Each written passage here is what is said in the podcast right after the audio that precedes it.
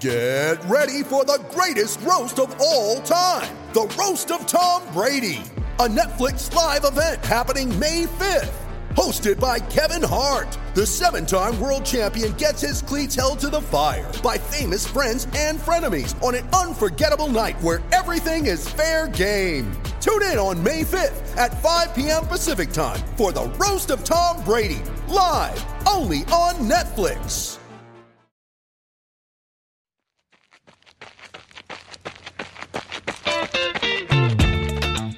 Hello, everybody, and welcome to the Doctors of Running Virtual Roundtable, where we, a group of doctors of physical therapy, discuss the art and science of running and the stuff that we put on our feet. Today is episode number 86. The numbers are getting up there. It's been a lot of fun continuing to grow this podcast, both in uh, just the volume of the content that we're able to produce, as well as the types of people that we're able to bring in. And today is one of those special episodes where we have a, an exciting guest that we've been looking forward to talk to. I know that we individually are going to have a lot to learn from him and hearing his perspective on how he approaches research. And so I'm going to introduce him to the roundtable right now. Uh, but before I do that, I will say we have Matt Klein, David Salas, and myself. Uh, the three of us are here. And then our special guest is Matt Trudeau to introduce him a little bit, he's going to go in more, but uh, Matt is originally from Montreal, Canada. His background is in mechanical engineering. He completed his bachelor's degree at Dalhousie University and his master's degree at the University of Sherbrooke, where he studied the role of fascia in polyarticular biomechanics. Maybe we'll have to learn what that actually means. in a little bit. And he then completed a doctoral degree in ergonomics and human factors at Harvard University. And then he finally went on to do a postdoc with Benno Nigg. Probably heard that name before if you have been listening to us. So he, he studied with Benno uh, at the University of Calgary. And he now leads the Brooks Future Concepts team at Brooks, where he has been for the last seven years. He's also the industry representative on the board of Footwear Biomechanics Group. So we are so glad, Matt. Thank you so much for joining us on the podcast. Yeah, I'm really glad to be here, and thank you so much for inviting me. It's uh, it's a pleasure. Yeah, this is going to be, I think, a lot of fun. Before we go into our subjective for the week, I also want to ask all of you a favor. Our viewership has gone way up over the last two months, and something that would really help us out if you take one minute, even if it's right now while I talk about the subjective, to leave a review of this podcast. Uh, just talk a little bit about what you gain out of it or what you don't, things we can improve on. Uh, but that does help our reach in helping other people learn about what we're doing. And then it allows us to interview more cool people like Matt. So um, thanks for taking a minute to do that if you are willing.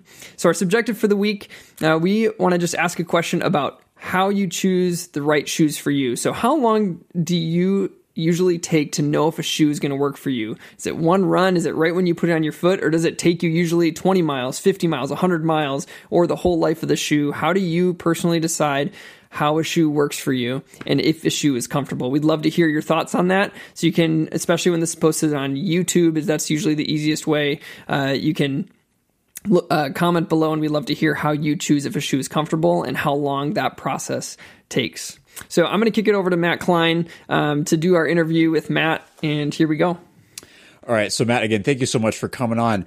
Um, my biggest curiosity coming in as a PhD candidate is kind of looking at your a brief. We talked about where, where you've done your educational stuff, but can you talk us through a little bit about your edu- your journey and kind of going from, you know, obviously the academic part with bachelor's, master's, and doctoral degree to how you ended up going to do postdoc with Ben Nigg and then what made you choose going into the footwear world, right, in terms of research, rather than a lot of PhDs will typically look at more of sometimes an academic position as an independent researcher, but that's actually seems like it's becoming less popular, actually. So, what made you choose this route, uh, and how did you get there? Yeah, I'm I'm, uh, I'm happy to chat about that. So so yeah, it, uh, I did my uh, doctoral degree at Harvard School of Public Health, and it was in a completely different topic, uh, different field. So I was looking at uh, at mobile devices like cell phones and uh, and tablet devices, and and I was looking at how people interact with those devices using their their fingers and thumbs, and I was seeing how we could redesign those. Um, those devices to uh, to promote performance uh, for your thumb and uh, and reduce awkward postures. And so I, I, yeah, it was it was cool. I, I, mean, but it was completely different. And actually, you know, the way that you study that kind of stuff is the exact same way that you study running. So you use motion capture systems, you know, muscle activity sensors, you know, EMG, um, and force plates, you know, and, uh, and, uh, and then you could shift that whole set of gear into uh, running and studying shoes and, uh, and, and it translates. So I actually used, developed a whole coding script to uh, a whole kinematic model, um, in MATLAB uh, in my doctoral degree, and I, and that's the one that we use here at Brooks now to do our our analysis when we when we test our shoes. I just kind of switched it up, obviously, to instead of the upper body and the thumb. Now, I, now we're looking at the uh, you know the foot and the leg. Uh, but anyway, after my doctoral degree, um, I I always had you know a passion for sports, and uh, I played I played ultimate frisbee and hockey uh, growing up and I and I ran to train. And so I wanted I was interested in in the lower extremity and running. And um, and Ben Nigg had an opening for a postdoc. And one really good thing about um, about working for Benno and, and his group, uh, Biomechanigg, is that they work with a lot of industries. Uh, for example, while I was there, I worked with Mizuno.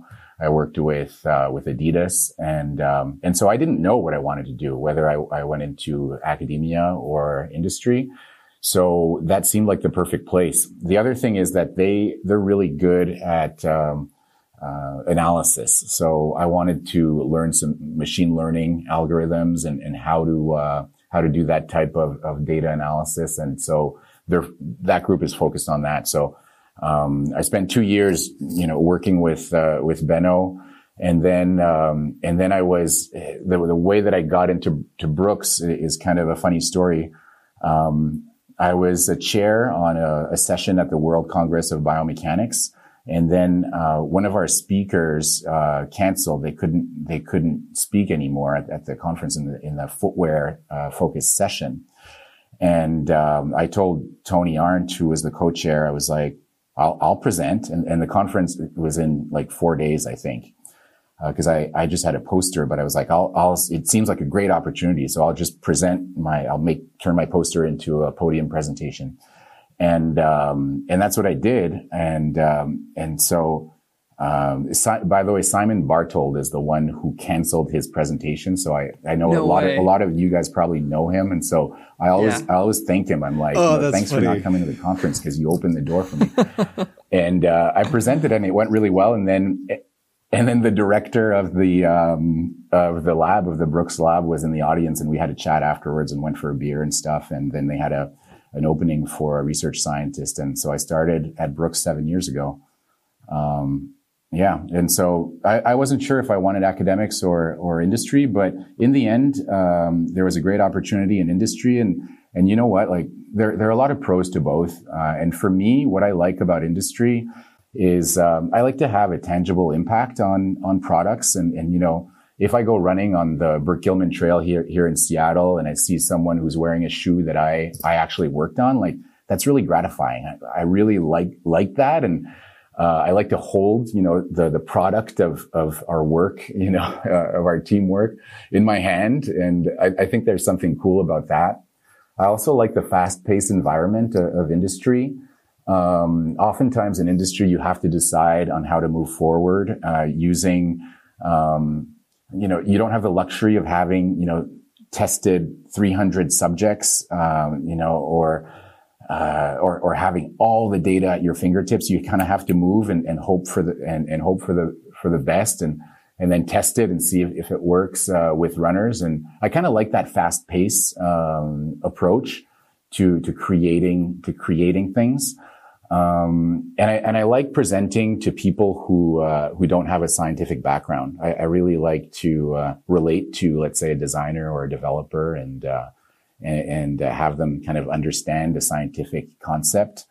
Um, and I have the opportunity to do that here. Um, and I'm I'm entirely focused on on research at, at Brooks. I mean, you know, there's a lot of product uh, project management, people management, and stuff like that, of course, but you know, I don't have to write grants or you know i do some teaching uh, as part of our brooks academy program that we have here for with employees but you know it's not it's not as much focused as teaching as uh, as it would be in an academic job for instance Um, and you know, we write papers, but it's not uh, you know a, a, must. It's not like publish or perish. You know, in in um, in in um, industry. And the and the last thing is, uh, if I did go to academics one day, which you know who knows, I, I might. I wanted to know how things worked in in industry first, so that I could um, teach that uh, to my students and uh, and then also develop the network so that my students, if they wanted to pursue um, an industry role down the road, then I could point them in the right direction and uh, and have a, a, whole network. So, I think you have a couple really good examples for people who are um, in different boats. So we have a lot of people who are following who who may be thinking about further education and what direction to go. And I think something that you show is that just because you're going in a, to get your PhD in some specific thing or your dissertation is on a certain topic, that doesn't pigeonhole you into your career.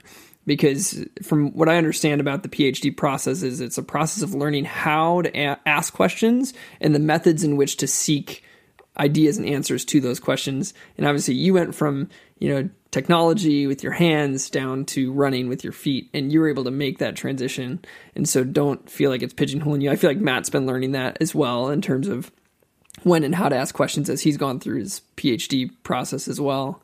Um, so i think that, i think that's a pretty cool example of when you can switch that. I think the other thing that landed for me was i'm just i'm about to start an educational doctorate program on my way to transitioning hopefully to academia. It also has been really nice that I've been in practice for over five years, and so and I'll, I'll you know through the whole process of going through school, I'm still going to be in the clinic and working with patients.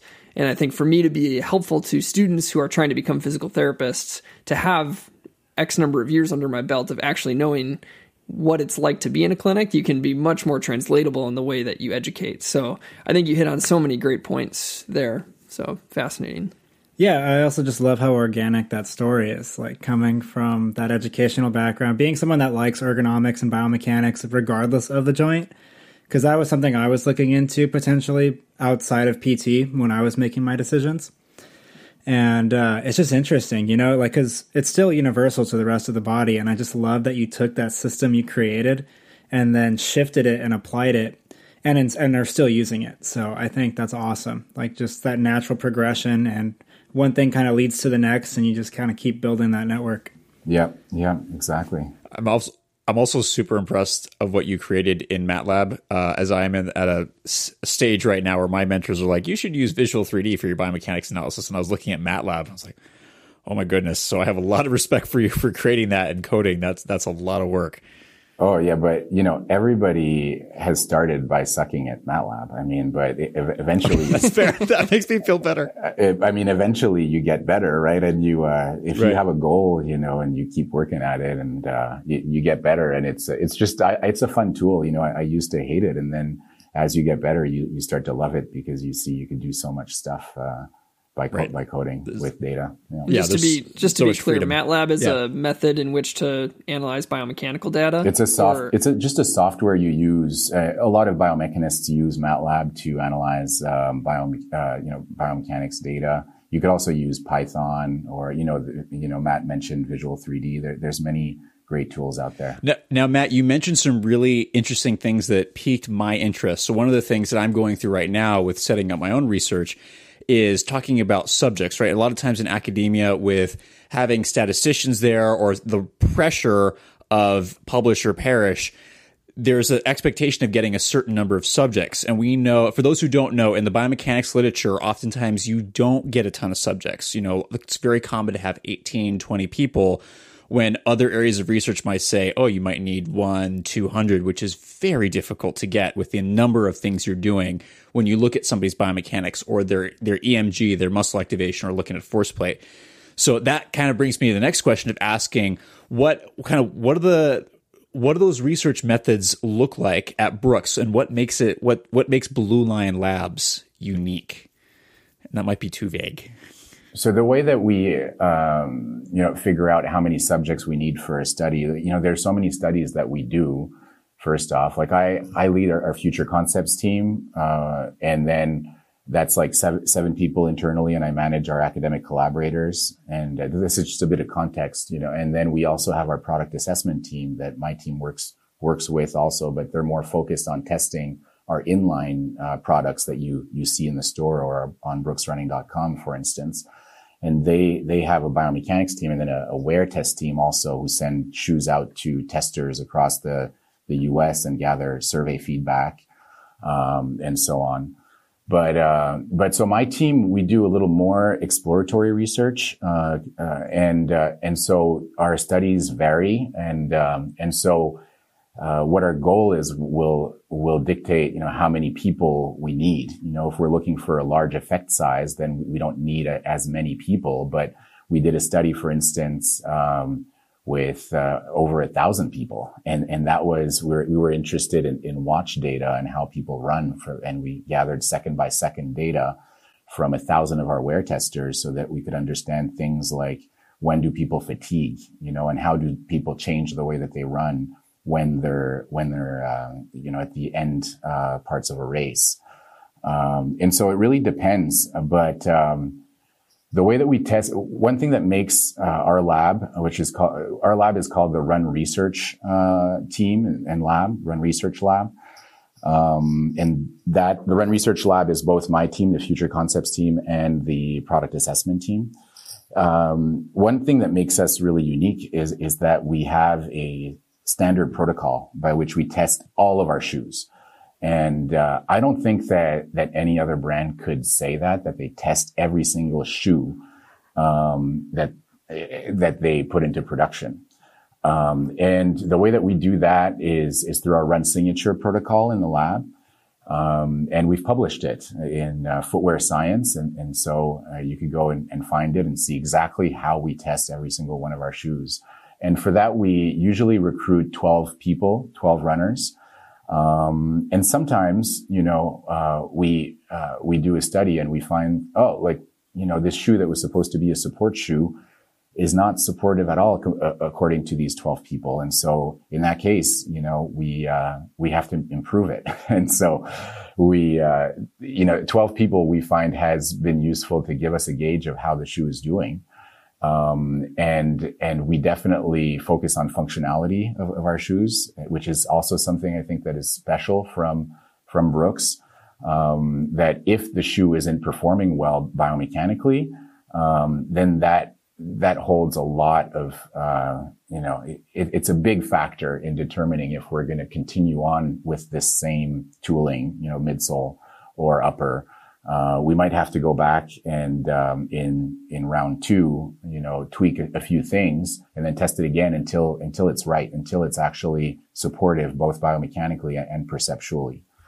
Um, so hopefully, yeah. When you yeah. when you say when you say performing well biomechanically, what are some of those kind of tick points that that need to be met? What are some of those standards? Yeah, so it, that is. Uh, I, am going to say it and then I, I, could explain. So it's it's a lower deviation, lower run signature deviation uh, at at the knee and at the at the foot. And so our our standardized method in, involve of testing involves the run signature protocol, which is a, a method by which we we quantify someone's habitual motion path. Um, and the habitual motion path is the path of least resistance of of uh, your joints, and everybody has a, a unique uh, habitual motion path that's uh, based on your anatomy. So each one of our, you know, we all have different morphologies, you know, in in our bones, and and we also have different um, mechanical properties in our muscles and our tendons. And what that means is that if you're if, if, if you take your elbow, you know, and, and you move it like this, the way that if you, you were to quantify, you know, the kinematics of that movement, I, am going to be different than Matt and, and then Nathan and, and David, you know, so, um, so we we um, we believe, you know, that if you're able to run uh, in your habitual motion path, then in your path of least resistance, then that is um, is beneficial to a runner in terms of reducing a risk risk of injury and uh, and beneficial in terms of performance. And uh, and we've published, you know, not only the protocol but also uh, a study that that validated the run signature uh, protocol through um, in, in an MRI, MRI study that we did where we had runners. This was a study that was done in Cologne and uh, Steffen Willwacher and Peter Brueggemann um, were the leads on that one. But we had people run for 75 minutes on a treadmill and every 15 minutes they hopped into the MRI machine and we measured their, um, uh, their, uh, the, you know, their, their, we looked at their knee and, uh, and we saw whether their, um, cartilage was compressed or not. And uh, if their cartilage was more compressed in, in one area of the knee, then that meant that there was an increased loading in, in that area. And, and what we found was that uh, the shoe that minimized, we tested three shoes, so people ran that 75 minute three times. And then uh, we found that the shoe that reduces your deviation from your habitual motion path also reduced the, the loading on, um, on, on the knee and uh, and it was the shoe that reduced the person's deviation was different from one person to the next actually. And so that was kind of support for the method that we use in a, in our lab which involves having the the runner do a squat. And, and you know the, the squat is kind of the approximation of your habitual motion path because they're very low uh, magnitudes of loading on your knee when you're when you're squatting. Um, and then we compare it's bilateral squat. Yeah, exactly. It's more of a knee bend. It's not, you don't squat like very deep. And then we, we have, um, and then we, we compare the way that you run. So the kinematics or, you know, the movement of your knee when you run to that squat. And that's how we could calculate a, uh, a deviation. Uh, you know, and, and so we have, uh, we look at the knee because the knee is the most injured site in, in runners. Uh, but we also are interested in, in the foot, obviously. And we, we look at other things too, not just, you know, the run signature metrics. You know, we look at the, uh, eversion rate and the loading rate. All, you know, they're running on a, on a force, you know, instrumented treadmill. So we measure lots of metrics and, uh, and so that gives us a lot of power to, to assess how, a, how a shoe is doing for a runner. I, I do have one quick question. So, like from the consumer standpoint, not having access to all this great kinematic data to see their own metrics and their own calcaneal eversion or their own preferred movement pathway, what are some things that they can look for within the product to to validate how they're feeling and what may guide them toward choosing a certain piece of footwear?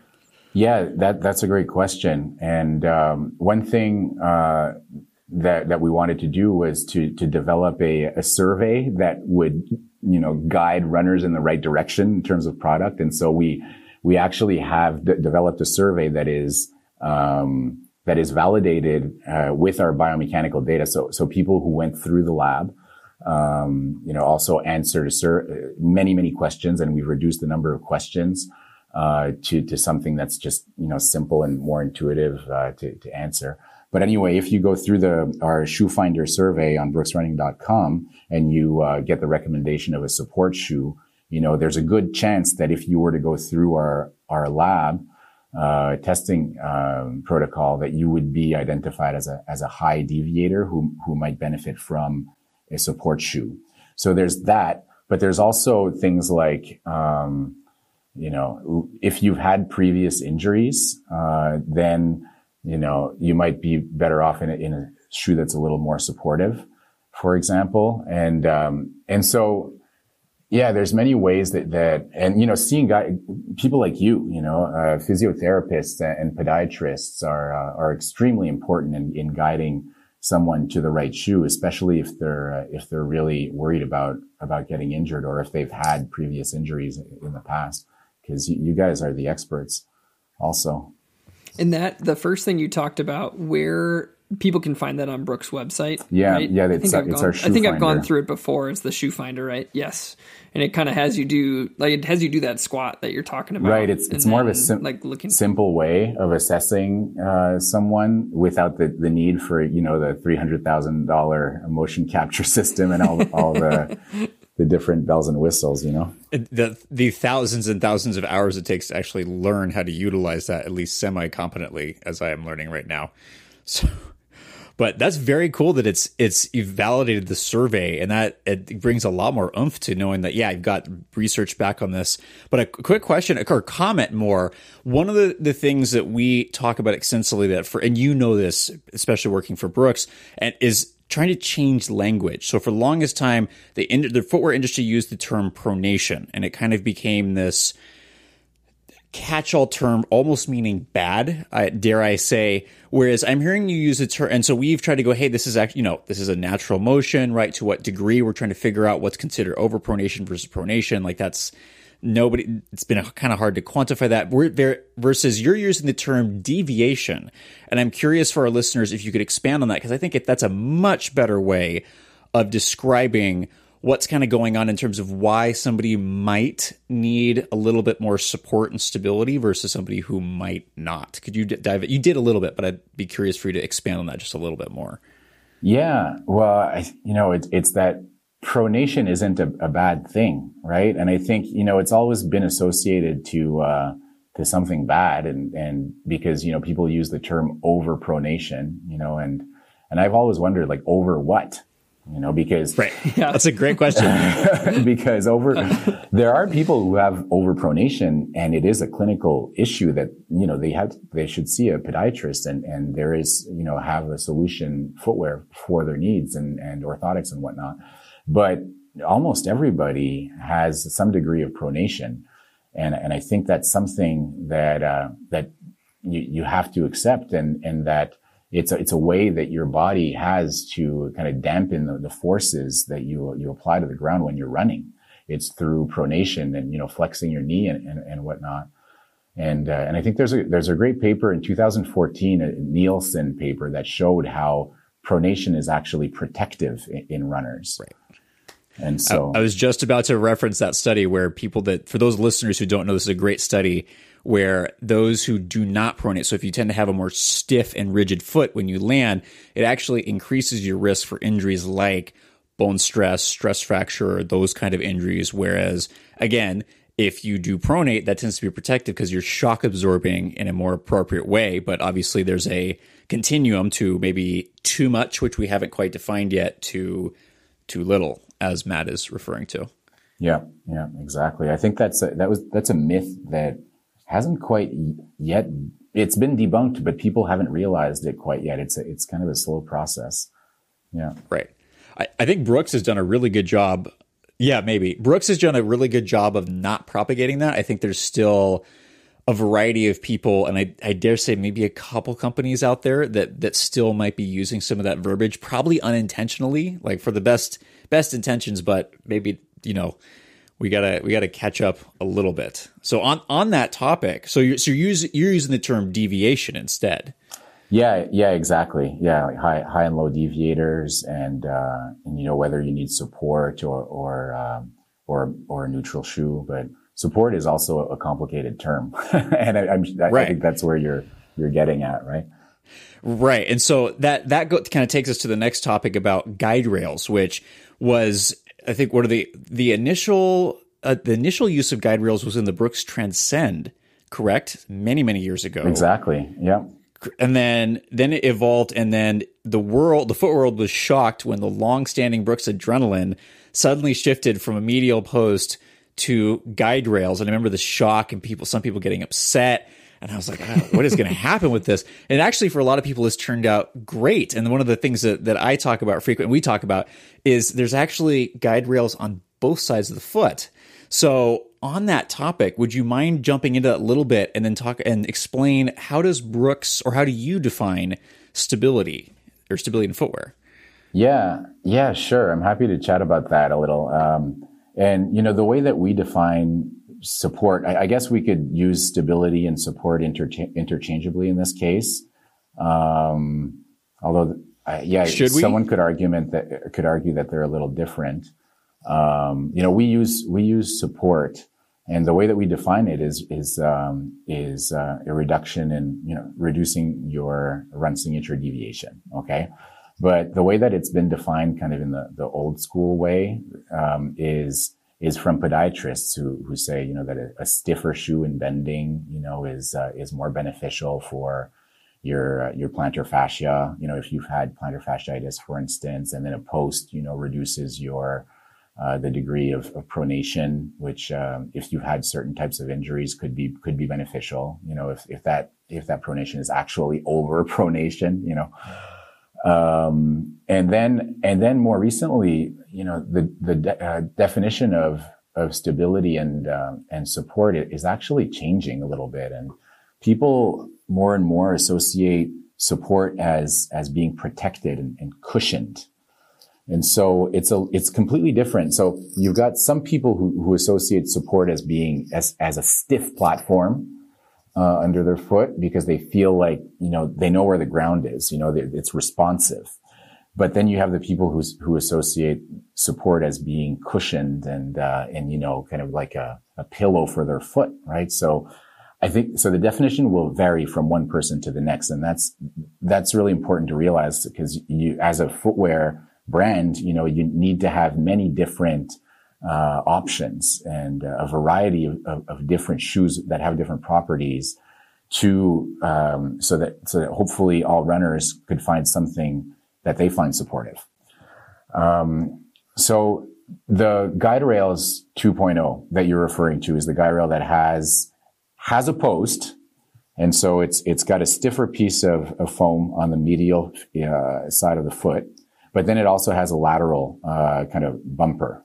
Okay, and uh, and the development of, of that originated uh, with Run Signature, that that philosophy that everybody is unique and you have to kind of embrace their their uniqueness, and that most injuries happen at the knee, so we should focus on the knee as opposed to uh, to the to the foot. Okay, so we we were like, okay, most injuries happen at, at the knee. How do we how do we affect the knee with the shoe? It's, it's really hard. And, and one thing from our, our literature review and, and all the studies that we did with our academic collaborators at the time, which was 10 years ago, and that was Joe Hamill and, and Peter Brueggemann, who are two of the, you know, they're, they're two of the best in, in, uh, in, in, the business and, and they're kind of the godfathers of biomechanics, of running biomechanics, right? With Benno. Um, but what we found w- was that if there's a coupling between the foot and uh, and the knee, and so if, if your calcaneus bone rotates inwards when you're running, which happens in, in almost everybody, uh, that is coupled with a rotation of your tibia inwards when, when you're running. So there is actually a way that you could you could guide the knee and someone someone who might have knee injuries. Um, if there's too much you know, deviation of that tibia uh, rotating when they're running, you could potentially, you know, change that uh, and reduce that amount of deviation by reducing the amount of deviation in the calcaneus or the, the heel bone, right? Because of that coupling. And so we wanted to find out first, are, is there actually that calcaneal um, rotation happening inside the shoe? So we put holes in the shoe and we called it the holy shoe study and uh, and I just read I just read that study this morning. I was like, that is brilliant because there's, there's some previous literature before what you all did that looked at like, hey, you know, predicting calcaneal motion based on the external shoe isn't always accurate. Right, so right. that's very cool that you went, ah, we'll make holes and we'll stick the, the markers directly on the foot and bypass that. That was really the holy shoe study. I like that. I did not know that. Yeah. And just to make sure, is this the one, was it ended up, did it end up being titled effects of midsole density distribution on kinematics and kinetics? Is that the, is that the study or is that a different one? That's a different one. That's a that's different a different one because that's that one you you put posts and firmer densities in different yeah. areas of the shoe. so one. I didn't know if that was it was that was connected or not. But cool. Yeah. Anyway, keep going. Yeah. I don't want to. Yeah, and and so uh, so we actually found, you know, at the end of the study, we found that that the calcaneus actually does, you know, rotate inwards and is coupled with the tibia, and uh, and in, in most high deviators, um, if you have, uh, you know this solution which we came up with, which is you know the the post, the medial post, and the and the lateral uh, heel bumper there. You, that would seem to be that it was effective at reducing that um, tibial internal rotation deviation, especially in people who, who are strong couplers. Some people are weak couplers, like they they're su- super flexible at the at the ankle, and so mm, they could run in any shoe and it doesn't affect their knee. It seems, you know, there's high responders and low responders, right? Which is kind of a hot topic these days um, in in this field. But uh, but anyway, in, in most high deviators, the the guide rails 2.0 uh, solution uh, worked, and uh, you know at first the the guide rails 2.0 um, was it, it, was kind of a Frankenstein type of solution. Like it, it was really ugly.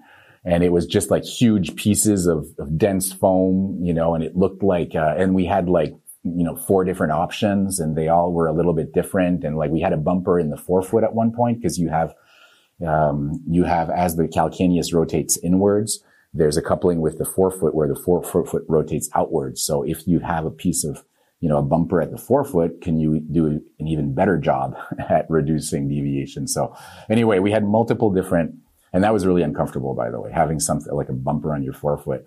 It, uh, it was, you know, that's just a prototype that, that didn't work in terms of comfort. Um, and, uh, but anyway, uh, yeah, we, uh, we came up, you know, we gave that to the designers and we have great designers here at Brooks who, who took this Frankenstein shoe and uh, and made it look re- look really good and and keep keeping the functionality intact. And so so now we you know we have guidelines for our designers to where the the guide rail has to be and the height and the location. And so so yeah, that's kind of the story behind so, uh, Guide Rails uh, 2.0. That's really cool. I and I you know I, I I have to admit that I have been mistakenly calling the guide rail system a not a non-traditional stability method saying that there's no post but that medial one is technically a post. So I've been saying that wrong. Yeah, I mean, yeah, the, the, thing that's something that people don't realize, and I, you know, I don't blame you because I think you know if you didn't uh, get it, it, it, just means we're not doing a, a good enough job at uh, at communicating that that it's actually. Uh, it does have a traditional post, and uh, in addition, it has other support features. And one thing that's super important to realize too is that the um, the guide rails, uh, you know, support system uh, is uh, it's just one piece of technology, right? And but but the fact is that the shoe is a, is a system, and so you can't uh, you you have to account for many different things in the in how the shoe supports you, and that includes the medial sidewall, the lateral sidewall, you know, the heel bevel, the uh, you know the the toe spring the upper is important at, at supporting uh, the runner, both in terms in biomechanically and in terms of perception too. Um, and there's there's others, right? Uh, you know, the flexibility of the shoe. And so for each one of our shoe models, you know, we'll tweak the way that that we integrate that Guide Rails 2.0 support technology to accommodate for for the whole system, which is the shoe. And and you know that varies for a launch compared to uh, a glycerin, for example, that have different stack heights and different and you know different foams. Yeah. One question that popped into my head too. Um, it's a, it's a different category of design, but a lot of your traditional shoes, like the I don't know why traditional might not be the right word, but like your Brooks Ghost and and some like that have a 12 millimeter drop um, and so that's kind of been carried for a long time. Do you guys have a, a, a reason why you stick to the 12 millimeter? We're, we, on, on our team, we don't have a good bad drop philosophy. We have a, you know, it's person there's, there's a good thing. Yeah. So yeah. W- what's kind of the thought on, on y'all's end in terms of how you choose drop ratio?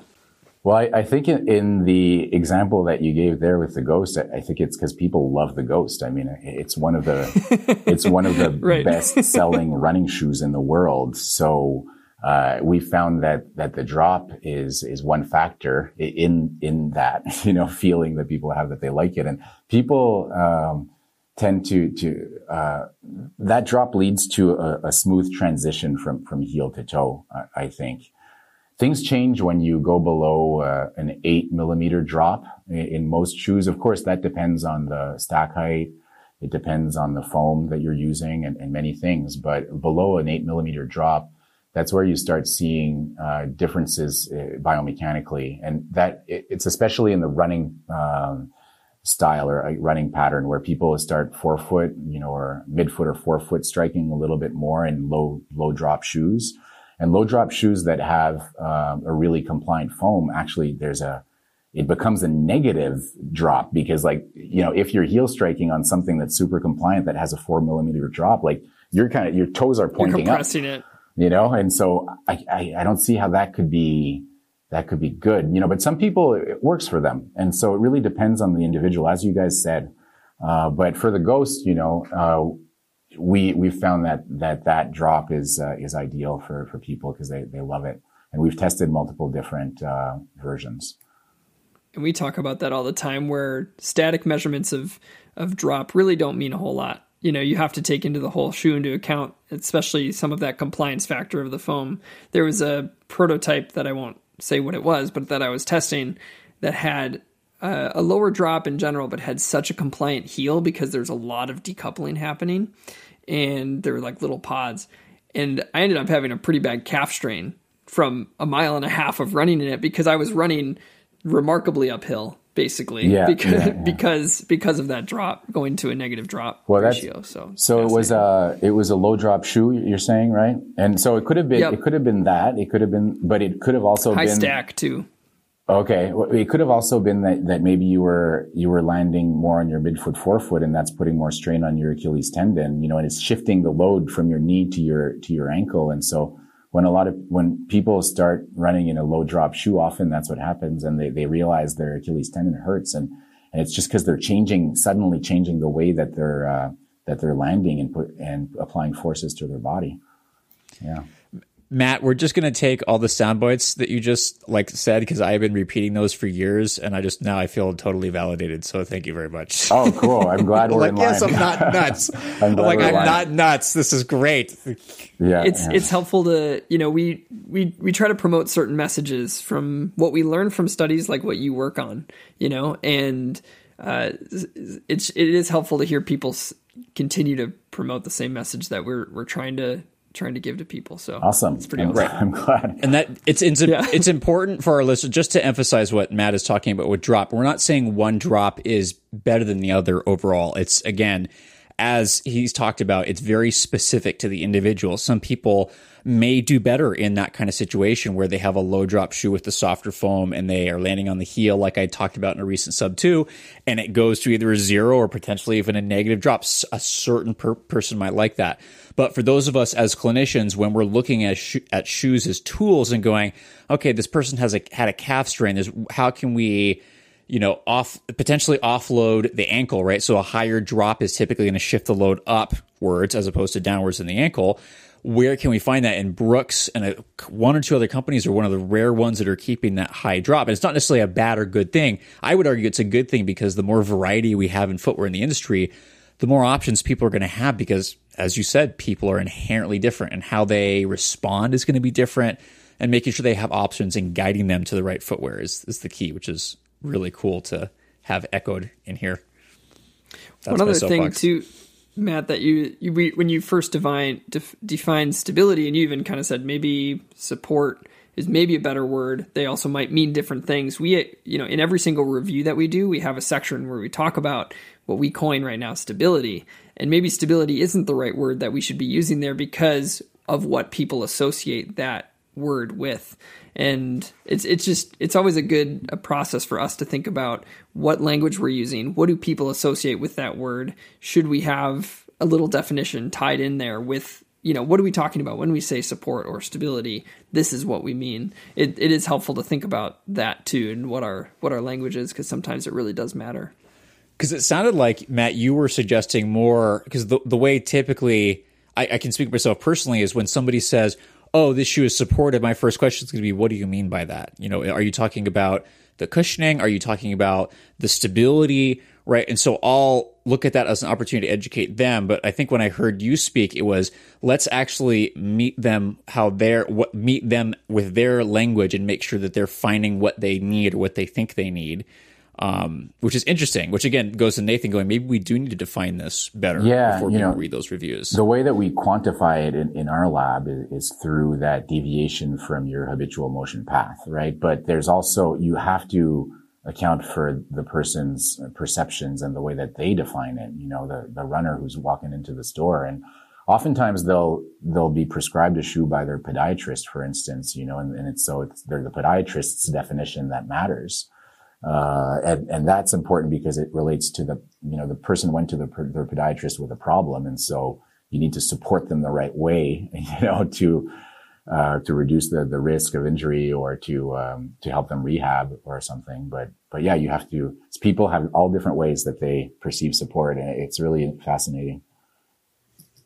you, had a, you've had several great studies on that. There's a study we read that talked about like perception versus can you can you quant- relate biomechanical stuff to subjective uh, responses, and there's been some several studies on that. It's very interesting to see how people react and what they define as relatable and important. Yeah, you have to account for both for sure. Yeah, I was just gonna say basically the same thing you guys said. Uh, just interesting seeing that psychological component with stability, perceived stability, and what is needed for them. Because I do know some people that are still hyper fixated on that that I don't want to say archaic model, but um, the model of like this has to be a very rigid platform with no bend. And even if there's even the ever so slightest amount of forefoot flexibility, throw it in the trash. It's, you know, or whatever, torsional rigidity, anything like it has to be like a brick, you know, like, and then stack it up, lock it out, pronation's the enemy. Like there's that, uh, the I don't know those ideas are still out there, and I think it's still pretty commonplace for people to be hearing that on a relatively regular basis. And I think it's good to just see things getting shaken up a little bit and um, and answering some of those bigger why questions. You know, and like when someone does say like, "Yeah, I really like this shoe," and I'm like, "Okay, yeah, tell me why." Like just to get that subjective feedback, learn why. What are they looking for? Because um, that can also help guide things going forward, whether it's from uh, industrial company standpoint or even just from a therapist standpoint. You know, like, okay, well, this is working for someone else in this category. They move this way. You can kind of reshape some of those.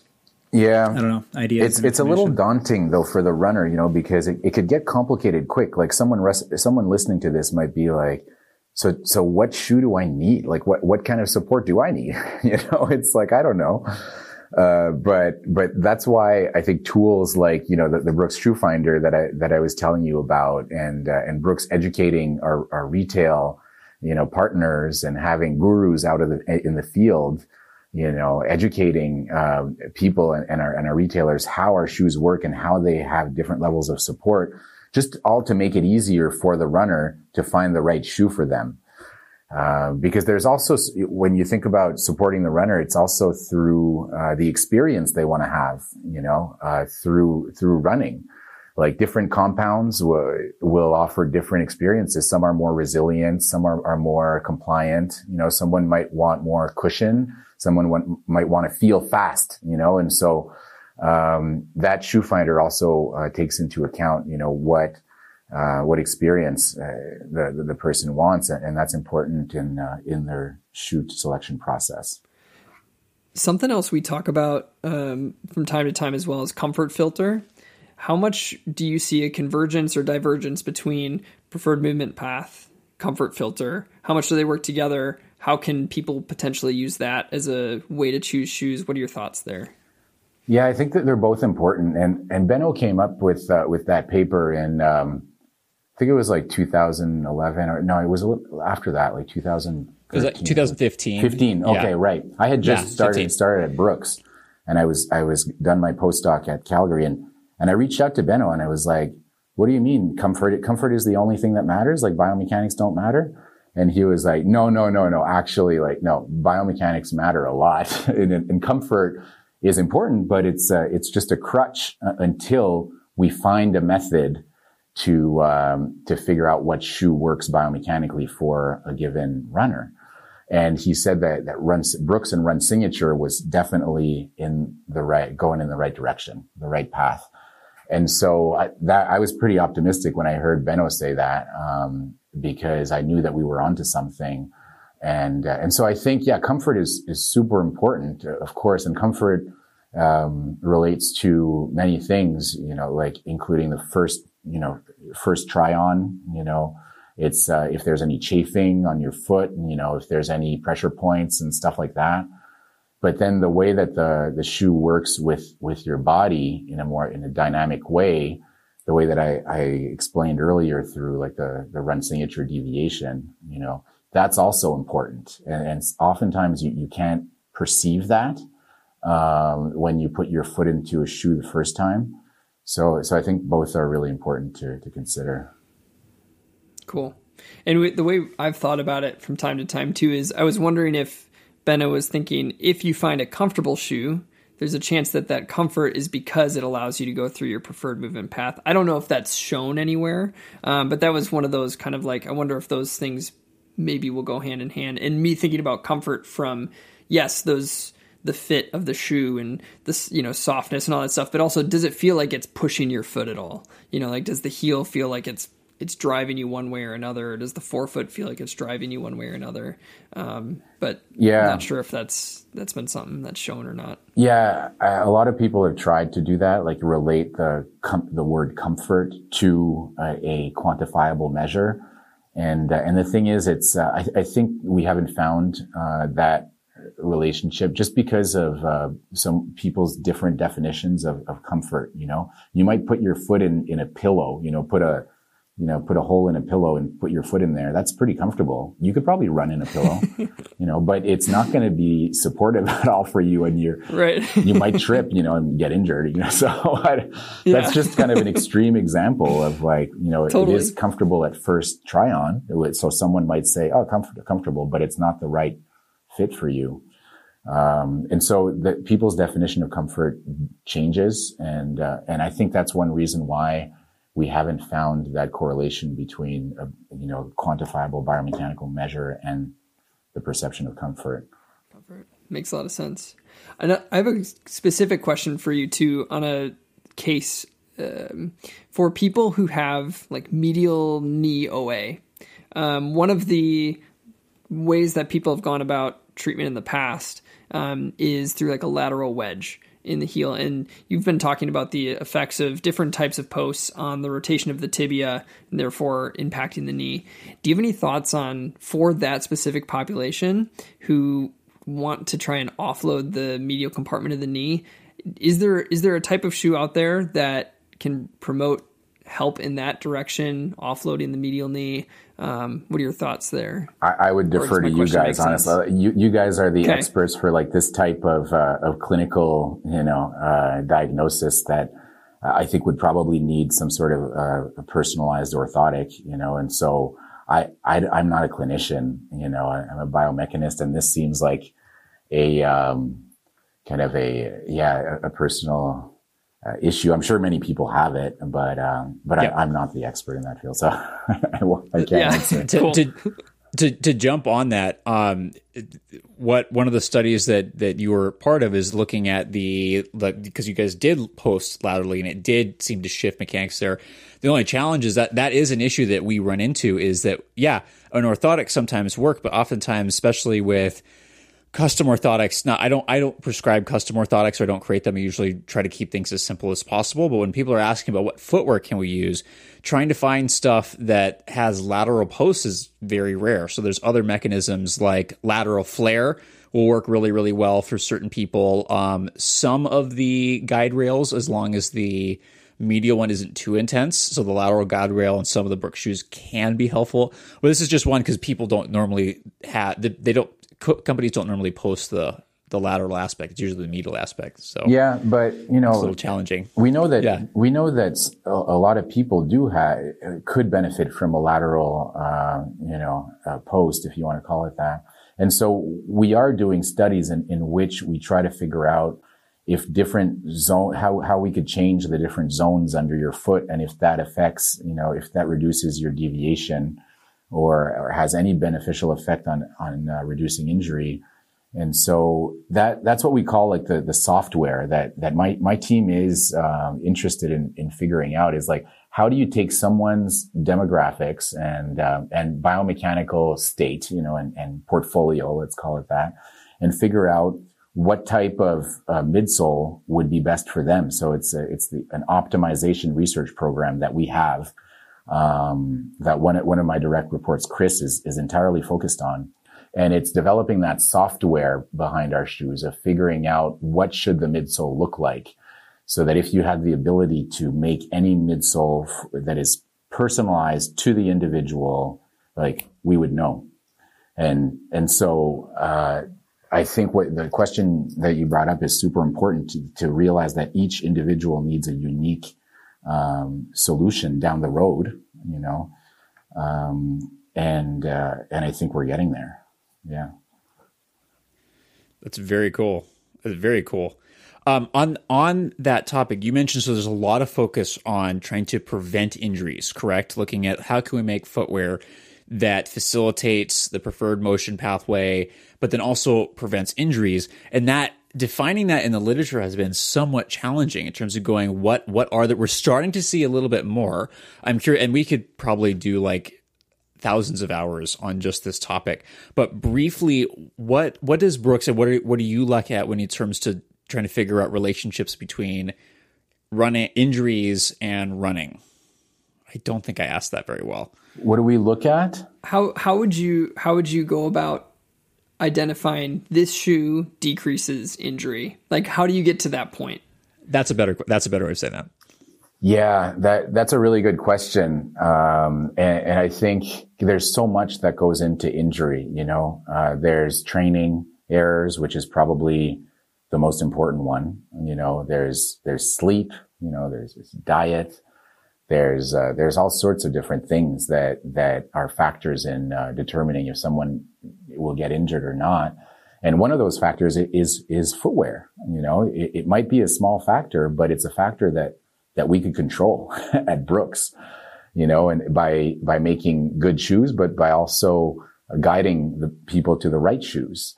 And so, um, I, I, think it'll depend on what, what someone's, uh, predisposition might be, you know, to certain I- I- injuries, uh, before we could guide them to, to the right shoe. Um, and so there isn't one solution that works that works for all, unfortunately. You know, we, we've made a, a support technology. And as I said, you know, we have our, our support system that accounts for many different features in the shoe to go along with that support system to pro- provide support to as like the best possible solution for someone who is looking for support. But I think in the future, it'll be, it'll be more kind of, it, it'll account for it'll be more personalized, I guess. You know, there's going to be more options and it has to stay simple. That, that's the trick because it gets complicated quickly because there's so many different types of injuries and, and everybody is different. But, but I think we're heading in that direction. I think that's the future of support, honestly, is, is having uh, a more personalized approach, op- optimized approach to supporting the individual based on their needs. So rather than the more traditional method, which you know years ago was everybody needs to run this way, you have to go you know straight down the middle. You need a medial post, and you need this the stiffest shoe because you need to have this rigidity It's going to roll you exactly forward. It's it's more about the it's more about how can we support again talking about the preferred motion pathway. How can we support this individual's foot and biomechanics to move the way that works best for them, not their neighbor or their running buddy or their rival. How can it how can it best support them, however they want to define that? And I think the other the other thing, just to reiterate what you said, coming from the person who is doing the research to design shoes to help people, he said that there are a lot of factors that go into injury, and I think it's very easy for all of us to want the easy fix. And so for anything for anything in our life i know i'm i'm that way too. If i'm sick i just want something to make me feel better you know whatever it is but not actually have to have healthy lifestyle. And so i think in the same way with running matt you just got to reiterate the fact that there are so many factors that go into being a healthy runner. And, sh- and shoes are really great because they are modifiable and something we can control. But it's not the only thing. So if you're getting hurt our our recommendation is always if you're if you're regularly getting hurt, especially, go talk to a PT physio who can help you identify some of these other factors that you also can control. They're just harder to identify sometimes. And then also they can help you with the shoe conversation too, but it's that's only one piece of the pie when it comes to getting hurt. So I always appreciate hearing that from the people who design the shoes too, who you, you guys make a huge impact and it's amazing. And it's also one piece of the one piece of the puzzle. So, is there anything else on your mind that's been interesting? I think that, that one thing that's uh, becoming more and more popular is trail running, and, and this is something. Yes, we should talk about that. This. Is uh, is a pretty hot topic, I think, uh, these days, and uh, and and that is. Uh, I, I'm curious about your guys' perspective on this too, but but in trail running, every step is different, right? We've talked a lot about support for uh, for road running. And, uh, you know, most running injuries that relate to road running are chronic injuries due to repetitive strain, right? You take, you know, you're straining your, I don't know, your, uh, your patella, like, you know, just a little bit every step and you take 10,000 steps, you know, it's going to get fatigued and it, there's micro tears that are going to happen. But then in trail running, every single step is completely different. And so how do you actually support the runner in, in that sense? And so, um, we did a study where we, we asked people, we wanted to find out what the most common running injury was in, in trail running. And it turns out that it's, um, it's ankle sprains. And, uh, we, we just published that paper actually.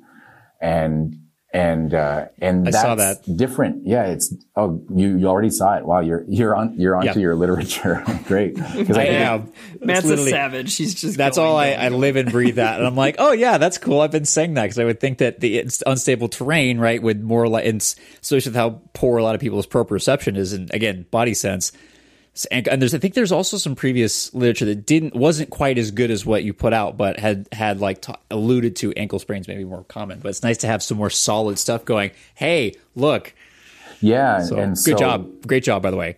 Oh, thanks. I, I felt like it wasn't. Yeah, I I felt like it wasn't out there. Like it, it, it uh, it's cool to, to find that ankle sprains are more common in trail running, but but knee injuries are more common in road running, and uh, it's because of the unstable terrain. But we also found in that in that study, I, forget if we mentioned it in the um, in the paper, but that people associated con- like confidence in their footwear as being an element of uh, of feeling supportive or supported in their in their shoe. And so, so we were like, how could we measure confidence uh, in in someone besides for just kind of uh, asking them, you know, did, did you feel more confident or not?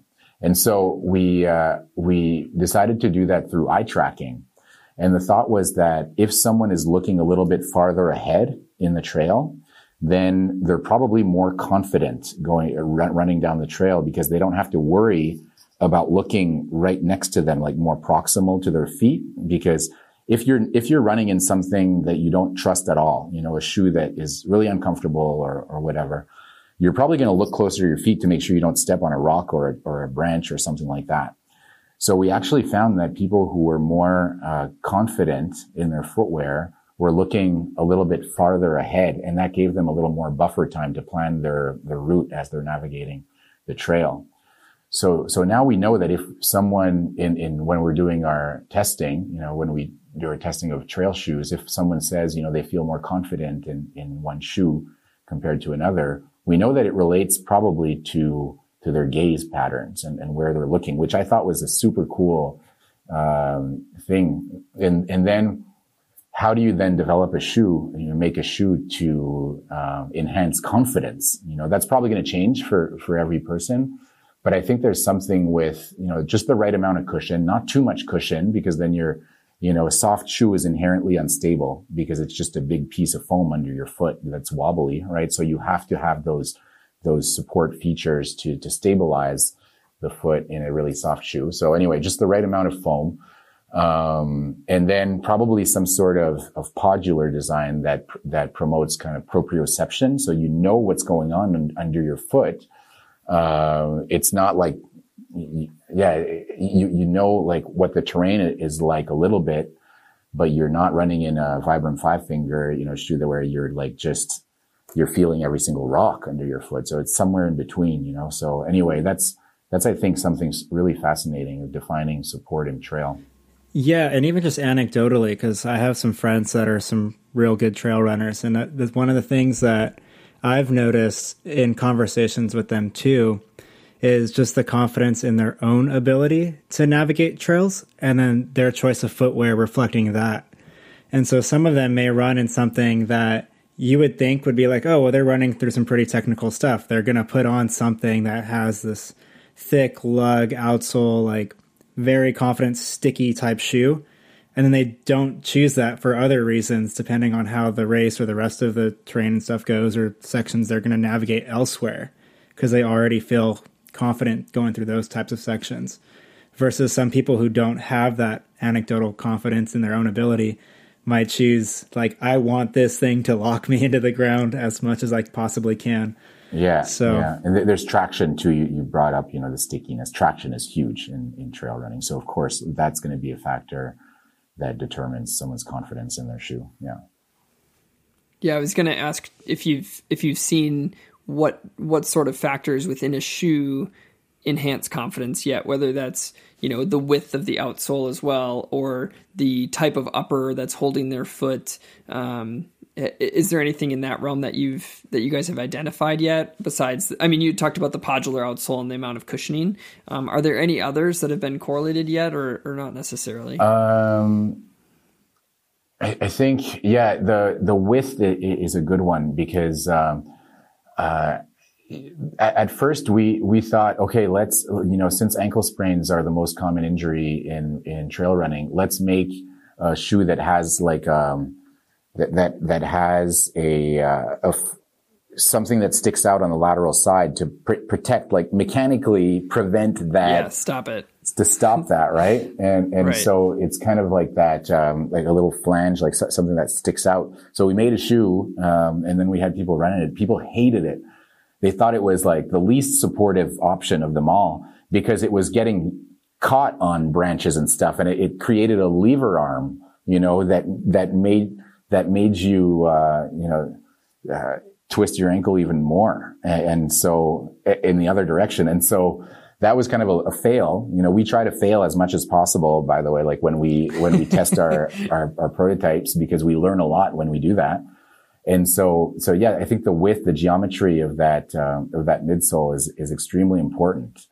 Uh, where you want it to be not, not too thin because too thin is, um, is, is not stable.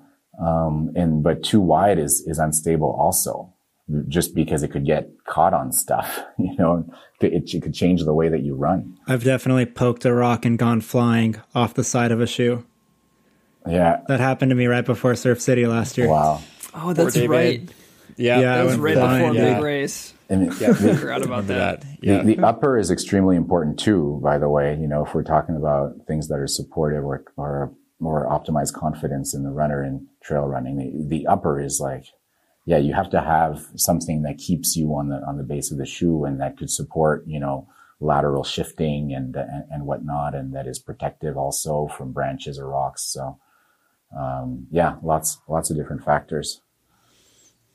I I really appreciate, by the way, um, as someone who a lot of my specialty is both spine and geriatric, and so older individuals. So that's what my PhD dissertation is on right now is masters runners.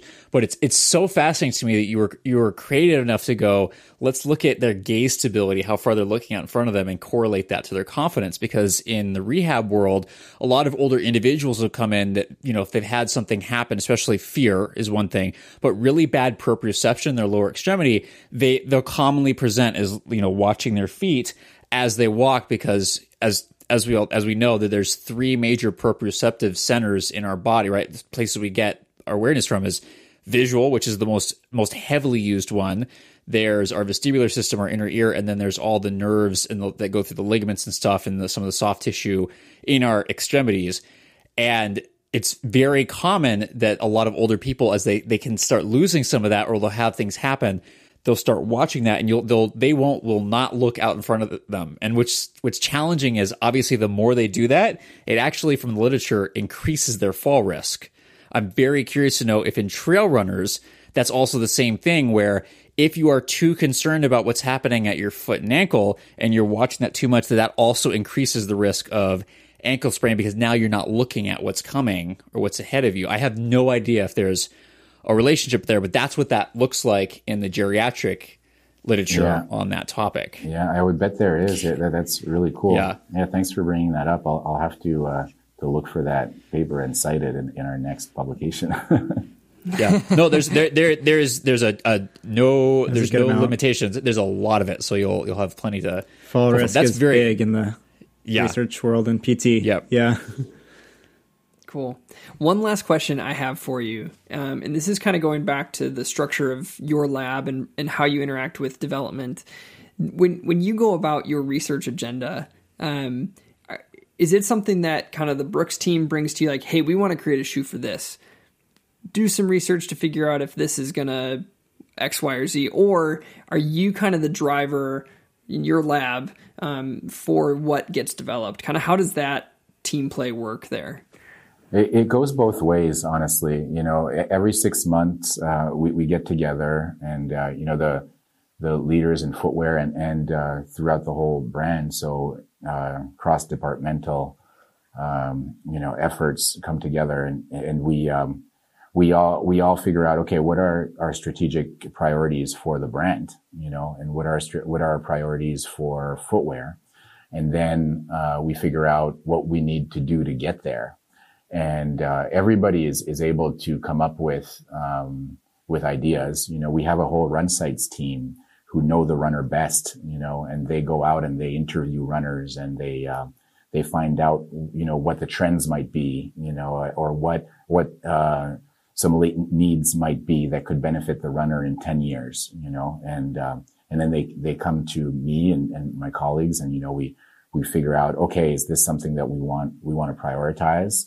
Uh, you know, I've come up with, with ideas like the, the eye tracking one, for example, you know, it, I, I was, you know, I, I, listened to a lot of neuroscience podcasts and I was like, oh, you know, the eye, the eyes are the only part of the, uh, of our, body that we could, uh, uh, the only part of the brain that we could see, you know, are the eyes. So why don't we, if we want to know what's going on with confidence and what people perceive, let's, let's measure the eyes, you know? So that's one that I brought up and I, um, I suggested it as something we could do and, and they were on board, you know, and I brought up other ideas where they were like, ah, maybe not, you know, and it's okay. so every six months we, we, we, get together and, uh, and we, we figure out what we want to prioritize and, and the ideas come from everywhere. The whole brand, you know, interns could come up with ideas uh, that end up in in one of our shoes.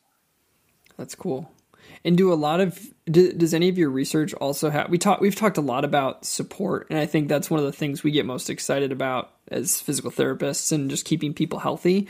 Does does your lab also work with running economy and um, performance as well? Oh yeah, oh yeah, for sure, yeah, for sure. You know, one thing that's special about Brooks is that we, we cater to all runners. You know, we're not focused on just the elite.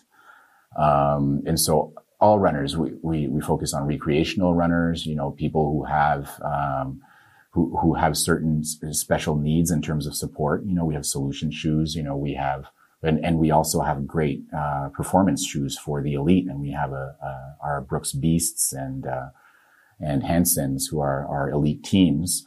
Um, and so, so yeah, we, we have studies in which, uh, we're developing like the Hyperion Elite, uh, where we, we measure someone's VO2, you know, and we have protocols, uh, to, to tell, you know, which shoe reduced your, your run your energy cost the, the, most. And, and so we use all the tools we, we have in our lab. You know, it's, um, so yeah, definitely we, we do that stuff. And we also develop spikes, you know, for our, our track athletes. And so we have different methods to assess them uh, out, you know, in the in the real world, you know, and so we're also looking to uh, to test our our products more and more out in the real world, like out, out in the wild, and um, and so we're using things like like the watch, like I was mentioning earlier, you know, which is a wearable that over ninety percent of runners a- actually wear. So why not start there and gather uh, sample by sample data from from people and how they run, um, and so so yeah, uh, I kind of expanded on your question. You were asking just about, you know, the metabolic cart and, and VO2, but yeah, we,